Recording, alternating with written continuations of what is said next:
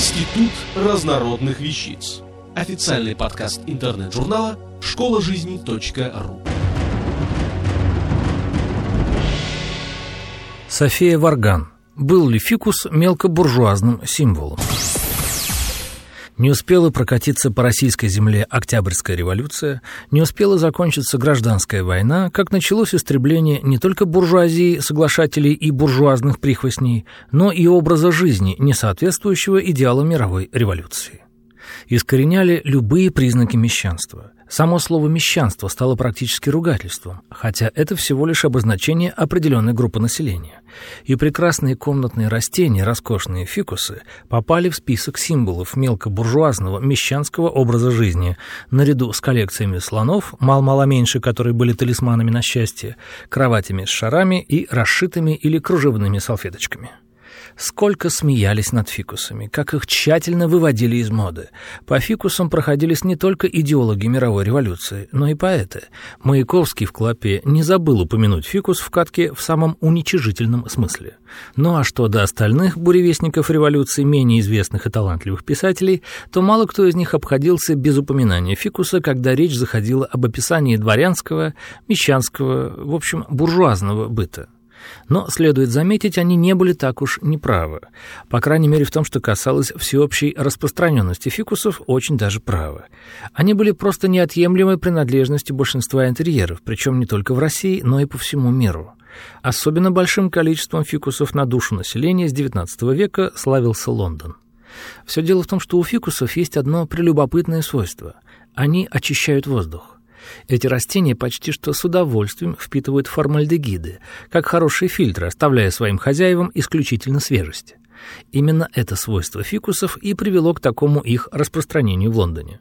Во времена начинающейся индустриализации, разворачивающихся фабрик и заводов, появившихся самоходных повозок, воздух в столице Великобритании был просто страшно загазован и наполнен угольной пылью.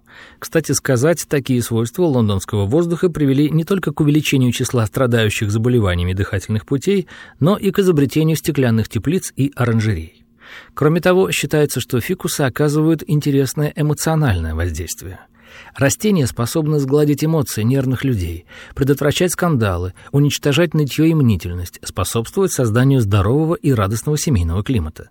Они убирают негативные мысли, улучшают настроение. А способность фикусов впитывать влагу приводит к тому, что уменьшается, а то и вовсе исчезает нервная слезливость. Но это свойства не проверенные и не подтвержденные наукой. Зато целебные свойства фикусов такое подтверждение имеют. Фикусы помогают при бронхите и трахеите. Отваренные листья, смешанные с медом, применяются в виде компресса. При радикулите, остеохондрозе, артритах настойка из листьев фикуса на водке. Избавляют от бородавок и жировиков. Сок из листьев фикуса, смешанный с уксусной эссенцией, а то и просто свежий сок из листьев фикуса. Помогают при мастопатии, сок из листьев фикуса с медом, и при фибромиомах, сок из листьев фикуса внутрь, растирание настоем фикуса на водке с медом и яйцом наружно. Фикусы поставляют лекарства от кашля и кишечных расстройств, от зубных и неврологических болей, от гематом и мозолей. Говорят, что фикус даже способен вылечить от бесплодия. Старинная примета гласит, что если бездетная женщина желает ребенка, то она должна начать выращивать фикус. Беременность не заставит себя ждать. А еще говорят, что с фикусом не страшны никакие травмы, никакие переломы. Нет, никакой мистики. Просто отвары, настойки, компрессы и примочки из фикуса способствуют заживлению ран и оказывают противовоспалительное действие. Неудивительно, что, перечисляя приданное, обязательно указывали не только количество одеял, перин и постельного белья, но и фикус в катке.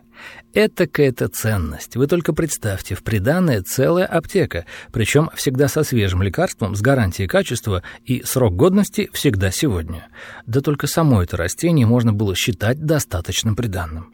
А если учесть то, что фикусы очень декоративны, то понятным становится, что они были надежно прописаны практически в каждом доме. Так что мещанство там не мещанство, а я лично пошел за фикусом. Пусть будет, потому как никакой он не символ мелкобуржуазного быта, а символ красоты, здоровья, долголетия и даже радости. Автор статьи «Был ли фикус мелкобуржуазным символом» София Варган. Текст читал Дмитрий Креминский. Институт разнородных вещиц. Официальный подкаст интернет-журнала школа жизни .ру. Слушайте и читайте нас на www.школажизни.ру.